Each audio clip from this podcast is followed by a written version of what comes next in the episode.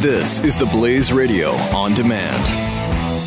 The experts at web.com want to build your business a successful website for free. Plus, we'll promote it on all the major search engines. If after 30 days you're happy, we'll continue to provide promotion, hosting, support, and maintenance, all for one low monthly fee. If not, cancel and pay nothing. Call right now and you'll also get a free .com or .net domain name for your new website powered by VeriSign, the world's leading domain name provider. Call 800-215-0465. That's 800-215-0465. And now, the Blaze Radio Network presents 40 Acres and a Fool. Here's your host, Cam Edwards. Greetings from the near frontier. Thanks so much for tuning in to another edition of 40 Acres and a Fool from the Blaze Radio Network. Cam Edwards, your host, not at the kitchen table this week. Unfortunately, it has been a crazy couple of weeks, and I apologize for the uh, lack of a uh, an episode last week. It's it's getting to be that sort of weird time of year. I've got the NRA annual meetings coming up. I'm going to try to uh, uh, do an episode of 40 Acres and a Fool before I head over to Louisville next week because I know that once I get over there, there will be no time uh, to do a podcast. Although now that I think about it, maybe I'll bring the uh, portable microphone along because I know that we're going to see some friends there, including Trent. Uh, I have an invite to a uh, pig roast on a farm outside of Louisville while I'm there. So actually, now that I think about it, maybe we will try to uh, do a 40 acres from the road next week at the uh, NRA annual meeting. Anyway, I hope that you have had a, a, fantastic couple of weeks. It has, as I said, been pretty busy on the 40 acres. I wish I could say that it's uh, it's been so busy that man, now we're ahead of schedule. We've done so much with it. No, that isn't really what I have to report here. Um, so this weekend, we're supposed to uh, finally put our tomatoes and our cucumbers in the ground. They are still in uh, the uh, little uh, cow pots that we've uh, had them in growing. Um, beets are coming up, which is that that's good. That that's progress. Uh, carrots are coming up. That's even better because I was afraid that the carrot seeds uh, had just been washed away. We got uh, a lot of rain about four days or so after we planted the carrot seeds, and uh, same thing happened last year, and we lost most of the carrots that we had planted. Uh, it looks like we've got some clumpy carrot patches that are uh, popping up in the beds that we planted, so we'll probably uh, plant some more seeds this weekend. Uh, our beans are in and are looking good. Our peppers are also uh, getting ready to go into the ground. Again, I know that we're so late. We're like two weeks late doing this, uh, maybe even three. So we'll see what kind of growing season we have here. Um, the good news is that uh, we've been busy in, in other good ways. Our oldest daughter came home for a visit. It's fantastic. Uh, you know, she lives uh, in Oklahoma, and so we only get to see her a couple of times a year, but it was just absolutely wonderful to have her home on uh, Mother's Day. Uh, we uh, drove over to Lynchburg, Virginia. Uh, my oldest son, who lives in southwestern Virginia, drove up, and we all had dinner with Miss E. And family pictures were taken, and a good time was had by all. And, you know, it's really interesting. My daughter is a vegetarian for the most part. Oldest daughter, uh, not a vegan, but a vegetarian for the most part. But while she was here, while she was here, she ate our pork. Yeah, again and again. Uh, a bratwurst, uh, something like six pork egg rolls. I mean, I, I should just chow down because they were really, really delicious. And I'm really proud uh, of my daughter. You know, she, her uh, her philosophy about uh, not eating meat. She wants to know where her food comes from, at least when it comes to the meat. So knowing that um, you know she was eating food that her mom and dad had raised, it was okay for her. Um, out in California, I don't know if you've seen this story or not. There's a couple uh, who have also, and these, these apparently were uh, hardcore vegans. Terces and Matthew Engelhart. Uh, they have a chain of organic, plant based restaurants in uh, California. They are also the authors of a book called Sacred Commerce Business as a Path of Awakening. Uh, Cafe Gratitude is uh, the name of their company. Uh, they said uh, in their book, um, We are sometimes our sacred enterprise Cafe Gratitude is sometimes accused of being a cult because the perception that we make people be grateful. Apparently, they say the uh, god of materialism, the hungry ghost, finds thankfulness threatening, but we are not threatened. I think the Hungry Ghost would be a pretty good name for a restaurant too. Now that I think about it, maybe even better than Cafe Gratitude. And the customers, some of them anyway, at Cafe Gratitude are uh, now anything but gratified to learn that the Engelharts are eating meat again. Mm-hmm. The uh, Washington Post, among others, reporting that animal rights activists unearthed the unthinkable recently at least as far as vegan icons are concerned, a blog post announcing the Engelhart's transition to eating meat after 40 years of vegetarianism. The Post says the uh, post was published more than a year ago, but it had slipped past the notice of most, buried in a series of ruminations on the website for the couple's Be Love Farm in Vacaville, California. Uh, the Post writes that they uh, did not offer a reason for the couple's change of hearts, but rather mused about mortality. Quote, well, I would clearly say that we are in transition, and that transition is happening deep within our beings. We know it is a necessary and important part of our own growth as well as the sustainability of our farm.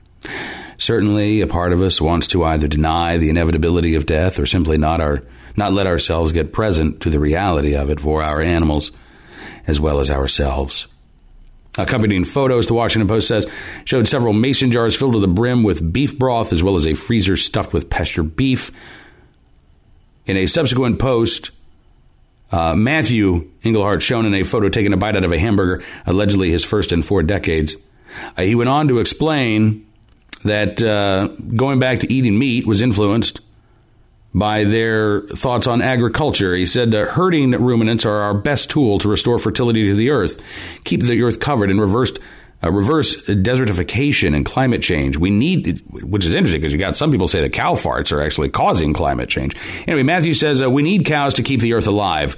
Cows make an extreme sacrifice for humanity, but that is their position in God's plan as food for the predators. Oh, gee, many Christmas. Now he's talking about God too. Oh man, I'm sure the left are just flipping out over this. The vegans are not having it, writes the Washington Post. The couple's original post has since been publicized on a Facebook page calling for a boycott of Cafe Gratitude and its sister restaurant, Gracias Madre. The responses indicate that the Engelhart's former fans are out for blood in a vegan way. Uh, one writing, I think it's outrageously hypocritical to pretend that you're a caring vegan restaurant while you raise animals on your farm for slaughter and call it the Love Farm. Wow, where does your soul live? A fiery hell? Hmm. Also protesting taking place outside of some uh, Cafe Gratitude restaurants. Uh, one in uh, Venice, California, had protesters carrying signs that read, It's not food, it's violence. And no animal is grateful to die. One poster depicted a cow hanging from a rope with a speech bubble. No gracias, madre, while a stick figure of Matthew Engelhart held up a knife over a pool of blood and said, I love you. Man. I'm not saying all vegans are nuts, but uh, I, I, I, think they need some more protein in their diet. Uh, Matthew Engelhart says they've been getting death threats because they eat meat. He said people have taken up the mob mentality. It saddens me that the choices that we made in the privacy of our home would lead people to feel so betrayed that it's elevated to threats on our lives.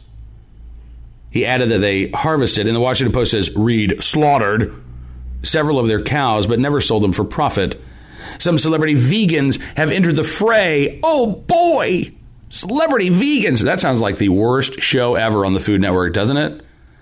Uh, the musician Moby denounced the Engelhart's decision in a Facebook post. I have great love for the people at Cafe Gratitude and Be Love Farm, but I sincerely hope they discontinue their practice of raising and killing animals for food.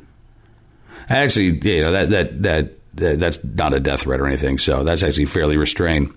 Uh, Jason Wrobel, a vegan chef on the Cooking Channel, in a post that has since been deleted, outlined his disappointment, according to the Washington Post, saying people feel misled, deliberately lied to, and that a business that they have so lovingly supported for many years has lost its way.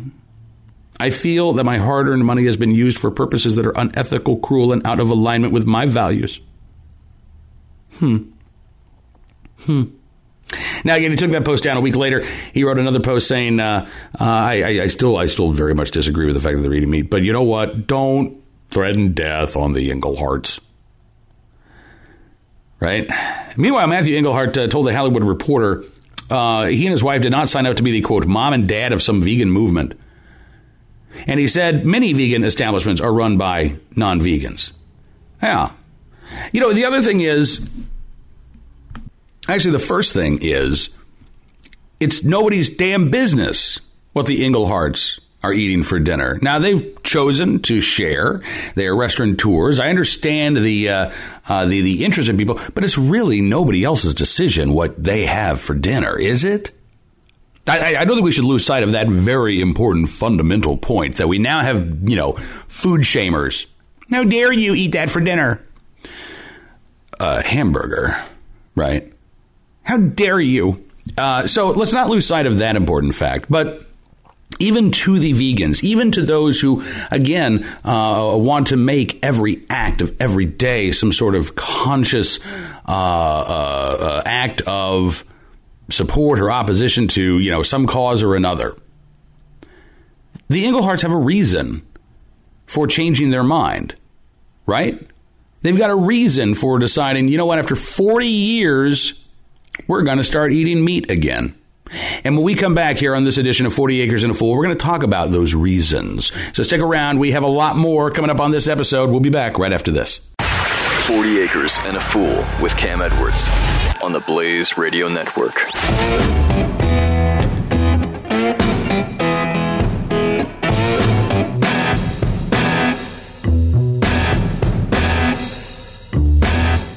The experts at web.com want to build your business a successful website for free. Plus, we'll promote it on all the major search engines. If after 30 days you're happy, we'll continue to provide promotion, hosting, support, and maintenance, all for one low monthly fee. If not, cancel and pay nothing. Call right now and you'll also get a free .com or .net domain name for your new website powered by VeriSign, the world's leading domain name provider. Call 800-215-0465. That's 800-215-0465. Welcome back to 40 Acres and a Fool with Cam Edwards on the Blaze Radio Network. It's the show where we can talk until the cows come home, except the cows aren't coming home because they're all going to be eaten. It's 40 Acres and a Fool from the Blaze Radio Network. Cam Edwards, your host, talking about eating cows and yes, eating hogs and eating chickens here as the uh, vegan couple who runs Cafe Gratitude in uh, California now getting death threats and protests for eating meat after 40 years. Uh, the vegans don't want to listen, by the way, to the uh, uh, the, the reasoning of uh, these business owners and these farmers even though they have a reason. It's not like they're just uh, telling their vegan friends, look, I really, really, really wanted a cheeseburger. I wanted a hot dog. We're coming up towards summer for 40 years. I've sat and I've eaten tofu burgers. I've eaten tofu dogs. I want some meat this summer. It's it's it's it's more than that. Now frankly that's a perfectly acceptable reason for me, but it's more than that. What they're saying is, look, this actually goes hand in hand with our mission, with what we've been trying to do for 40 years. Uh, and they say that they now recognize that uh, raising cattle and, and yes, eating that, that cattle um, is actually a part of the process. In other words, this couple feels like they are continuing to learn. They are continuing to educate themselves and they are making their choices based on more knowledge now, the vegans, obviously, at least the ones who are issuing death threats, uh, don't see it that way.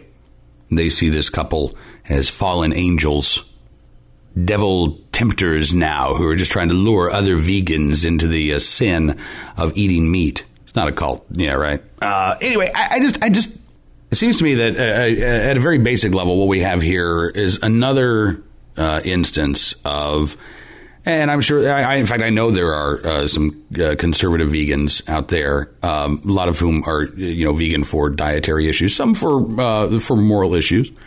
Uh, but it, it, seems like this is another example of uh, the left, or or maybe maybe I'm maybe I'm just making this political when it doesn't have to be. another example of people f- figuring out uh, by themselves that they are the smartest bleeping people ever to walk on the face of the earth. I think it's a real problem that we have in our society right now. Uh, and you do see it manifested on the left. You, you, maybe you see it manifested on the right as well. Uh, but this idea that everybody who's come before us uh, should be treated with scorn. That that the, uh, the the people who are alive on this planet today aren't aren't aren't the luckiest humans ever to walk on the uh, face of the earth. No, no, no. They're the smartest. They're the most caring. Not everybody, mind you. Uh, just the people who feel this way. Right. This is one of these stories that I, I think the uh, uh, the left likes to tell itself that that they are the most caring, that they are the most compassionate, they're the most tolerant, they're the most open minded, they're the most whatever uh, of any humans to have ever walked this earth. And nobody, and I do mean nobody, can compare to the paragons of virtue uh, that are the uh, the the the uh, activist left these days. Because you can go back and you can look at you know amazing figures through history. Uh, George Washington, yeah, but he you know was a slave owner, uh, and he raised meat. Uh, Susan B. Anthony, yeah, was she on gay rights? Ida Wells, mm, I, I, don't remember Ida Wells talking about uh, LGBT issues too much. I mean, and by the way, Ida Wells was also in favor of, you know, people owning firearms for self defense. So uh, clearly, she's a, uh, a backwards thinking bumpkin uh, by uh, today's standards, even though she was a uh, progressive figure in the late 19th century. There's just this idea that, uh, you know, I'm the smartest person ever. And if you ever find I don't I don't think I have to actually tell you this, but uh, if you ever find yourself thinking this, you're not. You're you're not. Uh, I, I, I, someone somewhere sure uh, will be the smartest person ever, but odds are it ain't you. Uh, odds are you have something that you can learn. Odds are more than one thing. Odds are you could actually learn new things every stinking day if you wanted to, no matter how smart you think you are. But in today's society, it seems like we have uh, folks, maybe they're more prevalent out in California, who uh, who don't want to learn.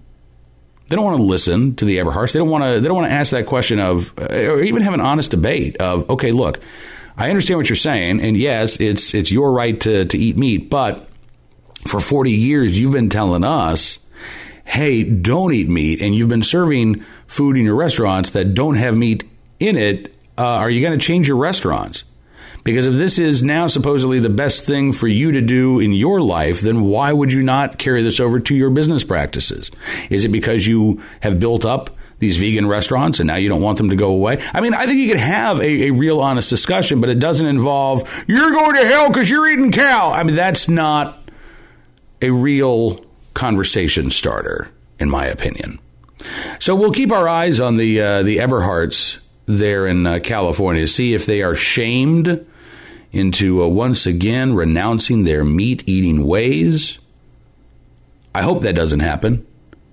Uh, and I can tell you, uh, uh, you know, again, at our place, we do eat our own pork. We do eat our own chicken. I wish I had a cow thinking about a cow share program, but uh, I do not have a cow of my own at the time.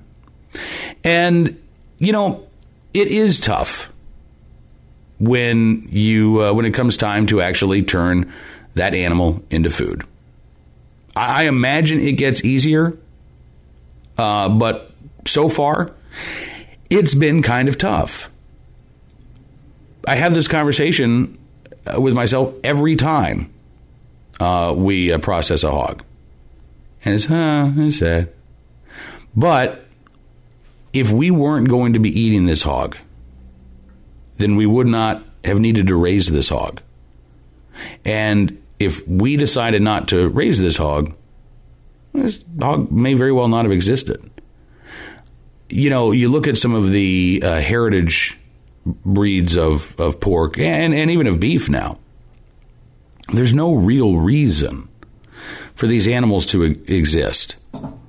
Uh, there are only, last time I checked, there are only about 3,000 uh, American guinea hogs in the United States. They used to be very, very common, but they're fat, they're lard hogs. We don't have much of a need for lard hogs anymore. If it weren't for those people who say, you know what, I, I, I want something different, I don't want these standard, I, I want to raise my food on my own, this particular uh, variety of hogs would have died out.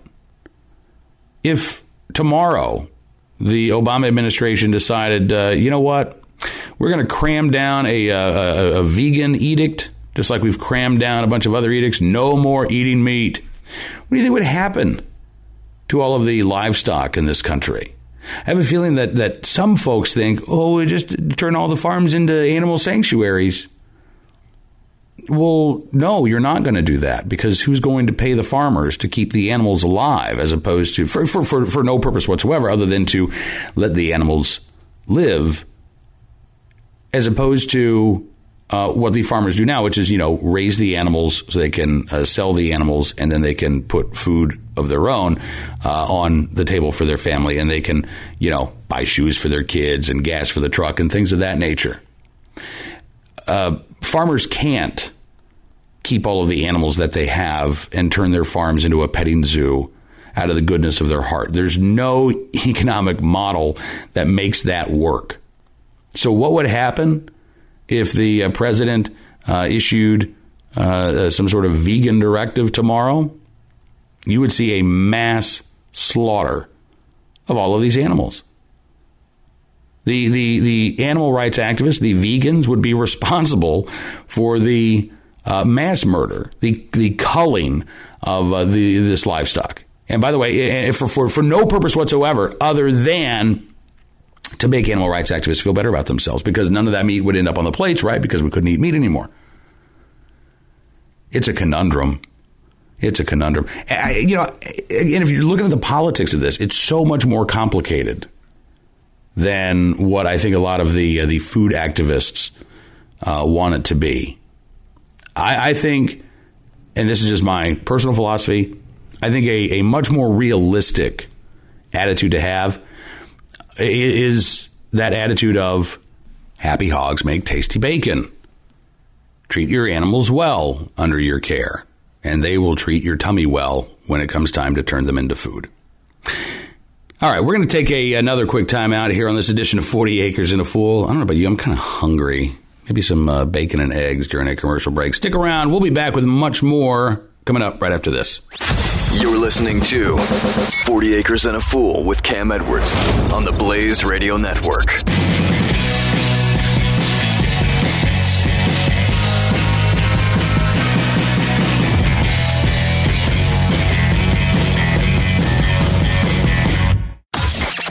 Sexton. I'm a professor of astrophysics, and I would like to weigh in here on this subject on which I have expertise. You hope that's what the comment section is, or if you're the author, I'm giving you a little peek behind the curtain here.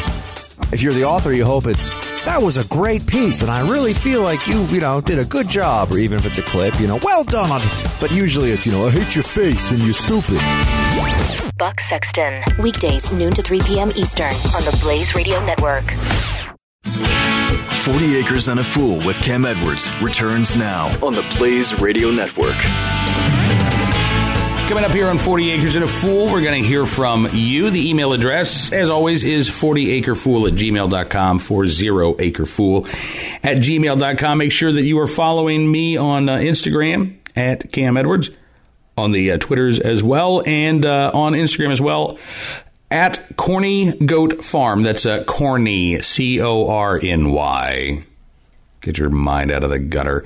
At uh, Reason Magazine, Baylen Linnekin has the uh, story on food freedom legislation uh, advancing in several states around the country, albeit uh, at a rather slow pace. Last year, he writes, uh, the state of Wyoming adopted the country's first formal food freedom law. Uh, state Representative Tyler Lindholm co sponsored the bill along with the Democrat. This was bipartisan legislation. Uh, and uh, Linnekin talked with him again uh, last week, saying that uh, uh, yes, this has been a success. He says Wyoming has had roaring success. We continue to capitalize on those aspects. He said, in fact, the Agriculture Committee for the state of Wyoming uh, will spend the summer studying ways to expand on the Food Freedom Act. Now, uh, the, the food freedom bills, you know, these are a piece of legislation that would allow um, individual small farmers to sell their own foods here. So it uh, uh, exempts producers of homemade food from state regulated food safety inspection uh, if they sell their product at farmers markets, roadside stands, or from their home directly to customers who intend to consume the food themselves or use the food products at, uh, quote, traditional community social events. Um, okay, sounds fine to me, anyway. Doesn't sound fine to everybody. Uh, Marion Nestle, yes, uh, that Nestle, uh, argues that even a small food producer should be required to produce food that is safe and that this is uh, going to lead to all kinds of deaths. People aren't going to know where their food's coming from. Uh, if you miss the headlines about uh, mass die offs in Wyoming because of people eating unlicensed apple pies, it's because those stories haven't been written. Uh, Representative Lindholm tells Baylen Linnekin uh, currently Wyoming has experienced none of the deaths that we were all warned that would happen, and for that matter, none of the illnesses that were prophesied to take place upon passage of the bill. So one would think that uh, Wyoming's success might make it easier to move food freedom laws along in other states, but so far that hasn't really happened. Uh, in Utah, the legislature there rejected a food freedom bill. Uh, again, same concerns that you heard in Wyoming. Oh, people are going to die. They're going to get sick. They're not going to know where their food's coming from, how safe their food is. Uh, in Maine, a bill that would have allowed voters to amend the state's constitution uh, died in the state senate. It, uh, it, this was the language that uh, uh, voters could have voted on to add to the state constitution.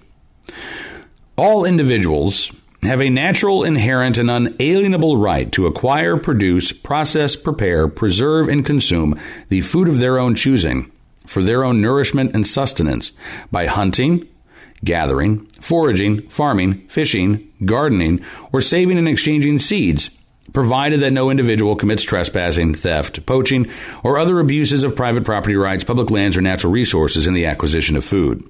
Furthermore, all individuals have a right to barter, trade, or purchase food from these sources of their own choosing for their own bodily health and well being, and every individual is fully responsible for the exercise of these rights which may not be infringed. Hmm. That's pretty interesting. Uh, Andy O'Brien at the uh, Free Press in Maine, after the bill died, uh, said that the reference to an inherent right to save seeds is problematic. Mm-hmm. Everything's problematic. Uh, he said in 2014, the U.S. Supreme Court also rejected an appeal by Maine farmers against Monsanto to protect farmers from lawsuits if their fields are contaminated by the company's patented genetically modified seeds. Uh, he says it's not known how the amendment's right to save and exchange seeds provision would have impacted GMO patent laws. You know, I'm, I'm sure that that's an answer for a lot of high-powered attorneys.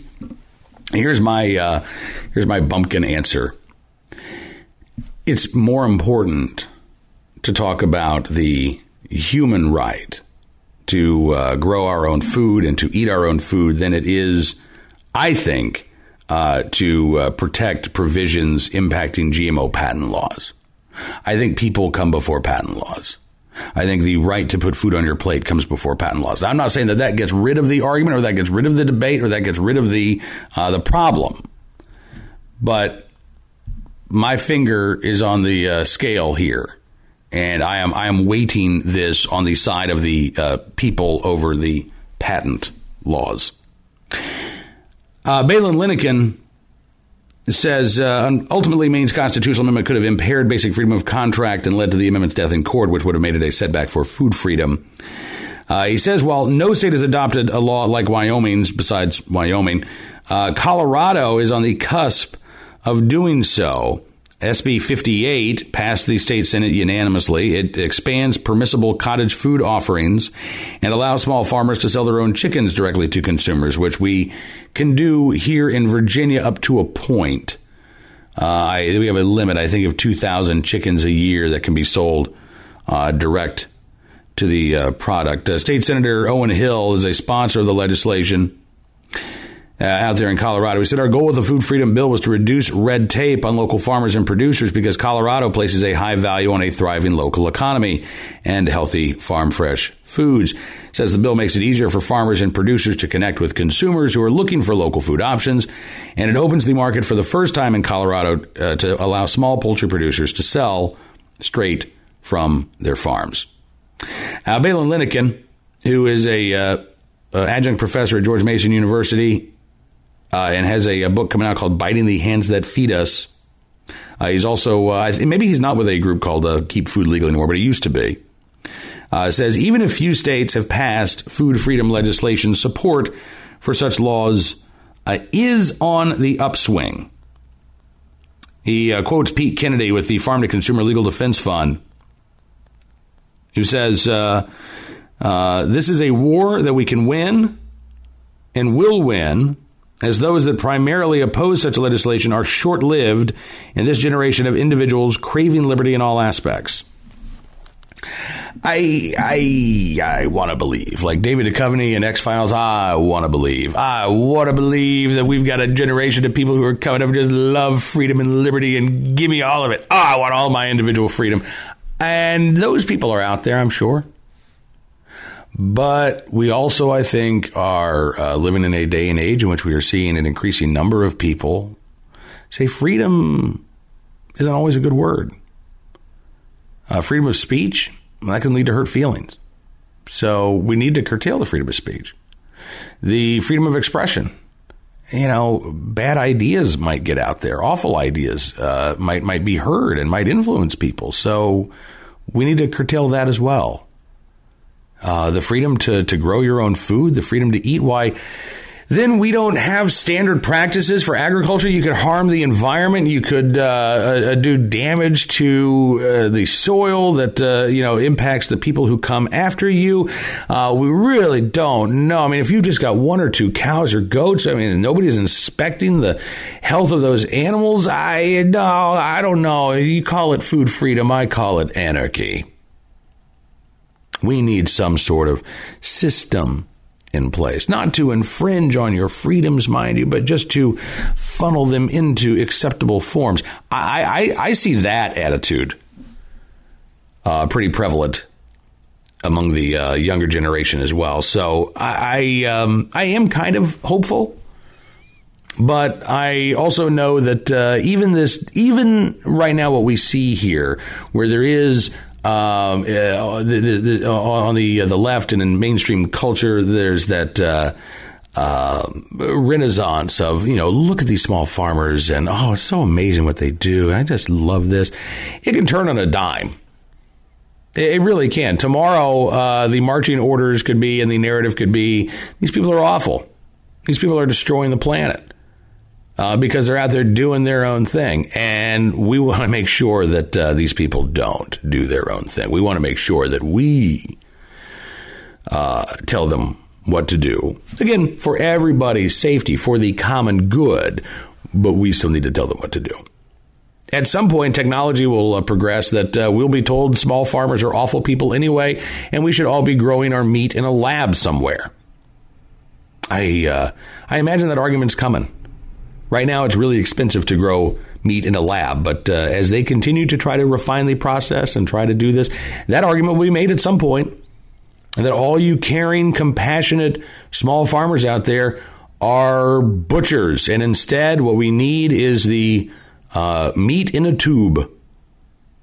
Not, not, not, not, you know, the kind of tube that you buy like frozen ground beef there at the uh, grocery store. No, no, no, no, no. Meat that's been grown in a tube. And then the caring, compassion compassionate farmers will be uncaring. They will be uh, awful people because they're farmers, not lab technicians. All right, we're going to take another quick time out. I guess our final one here. When we come back, we've got some uh, news from you to get to, so stick around. Much more 40 Acres and a Fool from the Blaze Radio Network is on the way.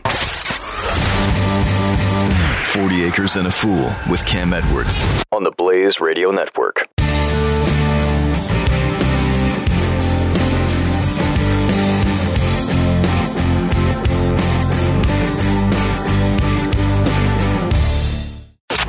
Don't miss the Morning Blaze with Doc and Skip.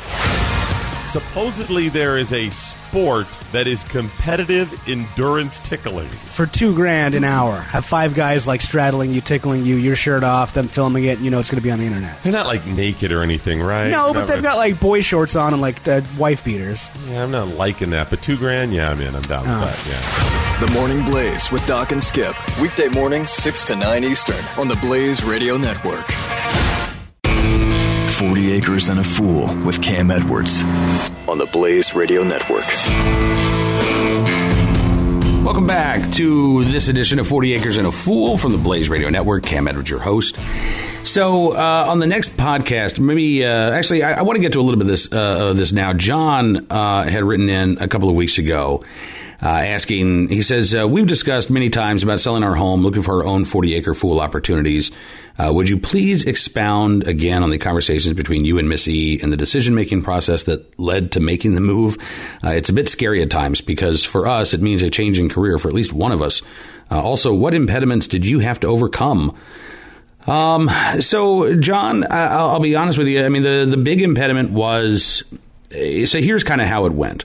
Um, we moved from Oklahoma to Northern Virginia in 2004 when NRA News began. Uh, by the time 2012 rolled around, uh, and it was the summer of 2012 when we started thinking about this. Um, I was working nights at the time. Uh, Cam and Company uh, uh, broadcast live nine to midnight. So every day that meant I left for work around two o'clock in the afternoon, and I'd get home around midnight.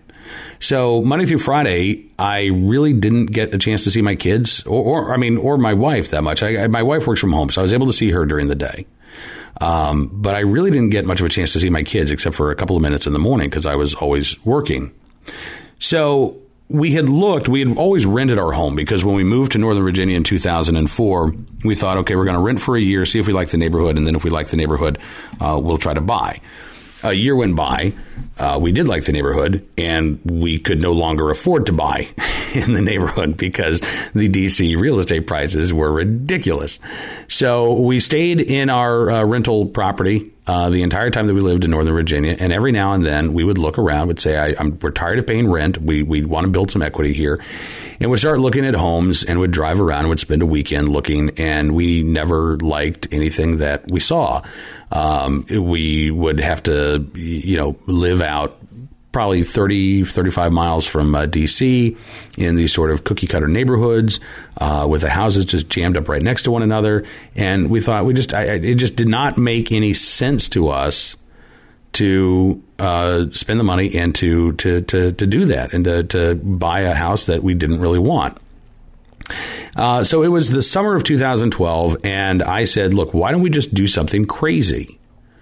And and, and that's the that's the first key part here, John. Um, I said, "Let's do something crazy." You know, I'm not at home much during the week.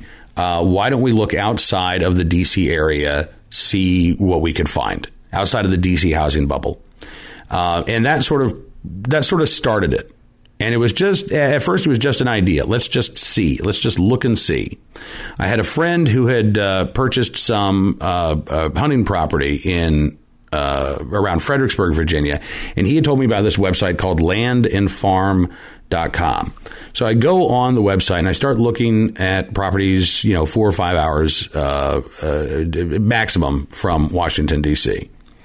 And I, I I saw this small farm. Actually, it wasn't even all that small. It was like 80 acres in uh, northern North Carolina, uh, not too far from I 95, and it was um, way way cheaper than.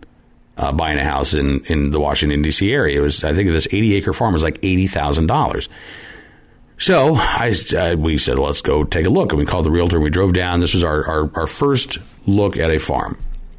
And uh, we actually walked away thinking, yeah, this could be the place. This, this could be it. Uh, as it turns out, you know, looking back, there were a lot of problems with it, but it had a big barn, it had a pond, it had a house, it had, you know, a lot of pasture. Um, it also had a lot of problems to it as well. And uh, honestly, I think the biggest thing that turned us off of that farm, John, is uh, uh, when we were walking through the the barn. Um, we, my wife and I, both brushed up against some hay, and we got chiggers, and we were itching the entire way back, and uh, for days afterwards. And I think that kind of put a negative spin on that farm, but we had been bitten literally uh, and figuratively by the the bug, and so that got us uh, looking at at other places. And we, I mean, it took us four months. Uh, we drove around on a lot of weekends.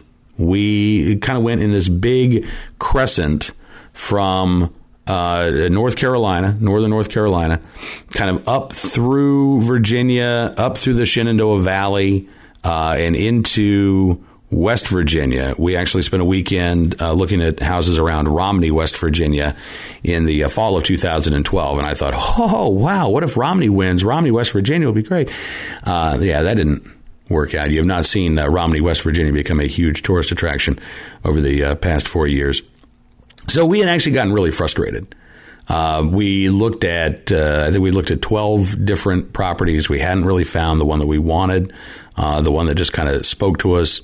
Uh, a lot of the uh, uh, farms needed some work. There was always like something off about the properties that we looked at. Um, as far as the change of career goes, you know, this was what what what made it, I guess, easier. a, my wife works from home, and so she could continue to do that. And we just made the decision that because of my weird work schedule, um, it wasn't going to, it was going to be a sacrifice. It was going to be hard, but uh, I would, you know, commute home on the weekends. And living in a neighborhood, we had a lot of military families who were friends. I had a lot of friends who were on multiple deployments to Iraq and Afghanistan. Uh, they were gone from their families for, you know, months at a time. And on NRA News Cam and Company, we have a lot of listeners who are uh, over the road truck drivers. I, I call them our road warriors. And I've had the opportunity to talk with a lot of them over the years, and so I know how hard it is to uh, to be gone uh, from your family for two and three weeks at a time. But those sacrifices are made, and I think knowing that that the sacrifice that I was going to be making, that we were going to be making, uh, was not going to be as large as the sacrifices that a lot of other folks are making every day to provide for their families. Uh, sort of gave us the courage to, to, to, go ahead and do this, to just take the plunge. And uh, for a year and a half after we uh, uh, bought our farm, that's exactly what I did. Uh, I, I left Monday morning, drove up to D.C. I rented a tiny little bedroom in a tiny little townhouse uh, in Alexandria, and I would stay there uh, until Friday night uh, when I would drive home. Um, sometimes I would get homesick, or uh, the kids would really miss me, or Miss E would really miss me, and I would drive home on a, a Tuesday or Wednesday night.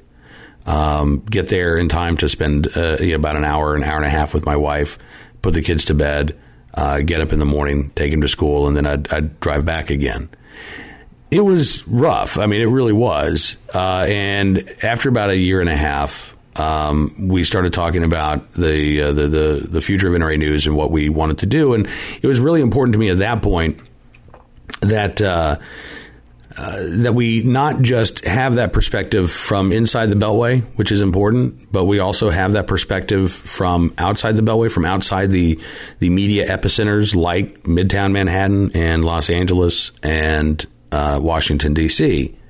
And Farmville, uh, Virginia, I think is a, a, a fantastic surrogate uh, for the, the outside the Beltway mentality. It's a great little small town. It's going to be uh, hosting the vice presidential debate later this year. So, uh, just you know, it's NRA country. You've got uh, uh, all kinds of folks who are gun owners and hunters and sportsmen, uh, and it just seemed like a a a a natural fit uh, to complement the uh, work and the coverage of what's going on in our nation's capital to also be grounded in uh, small town America. So it is scary, and it is a leap of faith. And uh, you know, there was no guarantee that uh, we were going to have an NRA News Farmville studio uh, when Missy and I decided to to move. Some of the other impediments, um, you know, we've got kids, and they were not happy about leaving their friends. They were not happy about moving from the suburbs, which is all that they had known, to uh, the middle of nowhere. That was an adjustment, but uh, but it, it, worked, and I, I, think it's worked very well. Our uh, middle son, who is getting ready to be a junior in high school, it, it took him probably a, a good year uh, for him to stop asking, "When are we moving back?" he was uh, he was not happy, but he has his friends now. Uh, he's playing varsity sports, which I don't I don't know that he would have been able to if we had stayed in Northern Virginia and he had gone uh, to a high school with you know almost a thousand kids in his grade. I, I don't know that varsity sports would have been in his future. So there there are always going to be those challenges, uh, and it does require that that that leap of faith and uh, trust in yourself and trust in your partner uh, and the desire to just make it work. However. Uh, you have to do it. The desire to make it work. Now, John says there is also a bit of happy news around here. There's a flurry of activity. We are getting the place ready for a wedding in June. Congratulations, John. John says, uh, Katie, my gal, and I will wed in the middle of a large perennial garden that the two of us made last year. We're planning on a picnic, complete with a hog roasted on site, homebrewed beer, and a bonfire. With any luck, the sky will be sunny, the Minnesota state bird, mosquitoes will be few, and smiles will be many. John says, so uh, cheers to you and Miss E, who enter our lives every Saturday morning while we're taking care of our indoor chores. The uh, two of you serve as a fantastic example of how couples can live and love together. John, thank you so much, sir. I really do appreciate that. Uh, John also just finished building his first AR. He says, uh, You could have warned me that those things are like starfish, one spare part lying around and starts to grow into another rifle. well, good for you, John, and thank you so much for, uh, for writing in. Uh, I wish you the best and uh, many, many happy years to you and Miss K there in Minnesota. Also, uh, Jack writing in from King and Queen County, Virginia says, Cam, I hope things are going well with you and your family. Garden update My snow peas have survived and may produce a crop due to the recent wet and cool weather that we've been having. Congratulations on that, Jack. Jack says the potatoes are up and doing well. All right, no bragging. I'm in the process of planting bush beans, sweet corn, and peanuts. Jack says. Sweet potatoes, maybe some melons and pumpkins will be later. Uh, Jack, listen, I think that is fantastic, and I am. Uh, I, am I'm, I'm impressed that you've been able to get so much done. Jack also uh, shared some pictures. Uh, Jack wonders would it be okay to use a handle or a pseudonym uh, when uh, he sends emails? Of, of course, just don't make me say anything silly. All right, like you know, great big gobbler forty two writes in. Don't don't do that to me. But yeah, you want to use a pseudonym? That's fine. Uh, Jack also took a picture or two of some of the wild turkeys that have been hanging out uh, near his place in Virginia. You've got some uh, birds that are almost as big as the ones that uh, that I've seen. Now, Jack's also really getting it done here. I'm looking at uh, his planting, and I'm seeing tire tracks there on the uh, the plot. That is massive. I'm feeling a lot better about the amount of land that I have to keep cleared now, Jack, because our garden area is much, much smaller than that. But if our uh, crops don't do well, I may be coming to pay you a visit later in the fall. Now, the email address, if you would like to share what's going on in your patch of the world, and we would love to hear what's going on in your patch of the world, it's 40acrefool at gmail.com, 40acrefool at gmail.com. That is about all the time that we have for you this week. I've got to uh, get going and start my day in earnest, but thank you so much for tuning into this edition. We'll be back soon with another episode of 40 Acres and a Fool from the Blaze Radio Network. Until then, be safe, have fun, live a little, learn a lot, and we'll see you here soon with more 40 Acres and a Fool. This is 40 Acres and a Fool with Cam Edwards on the Blaze Radio Network.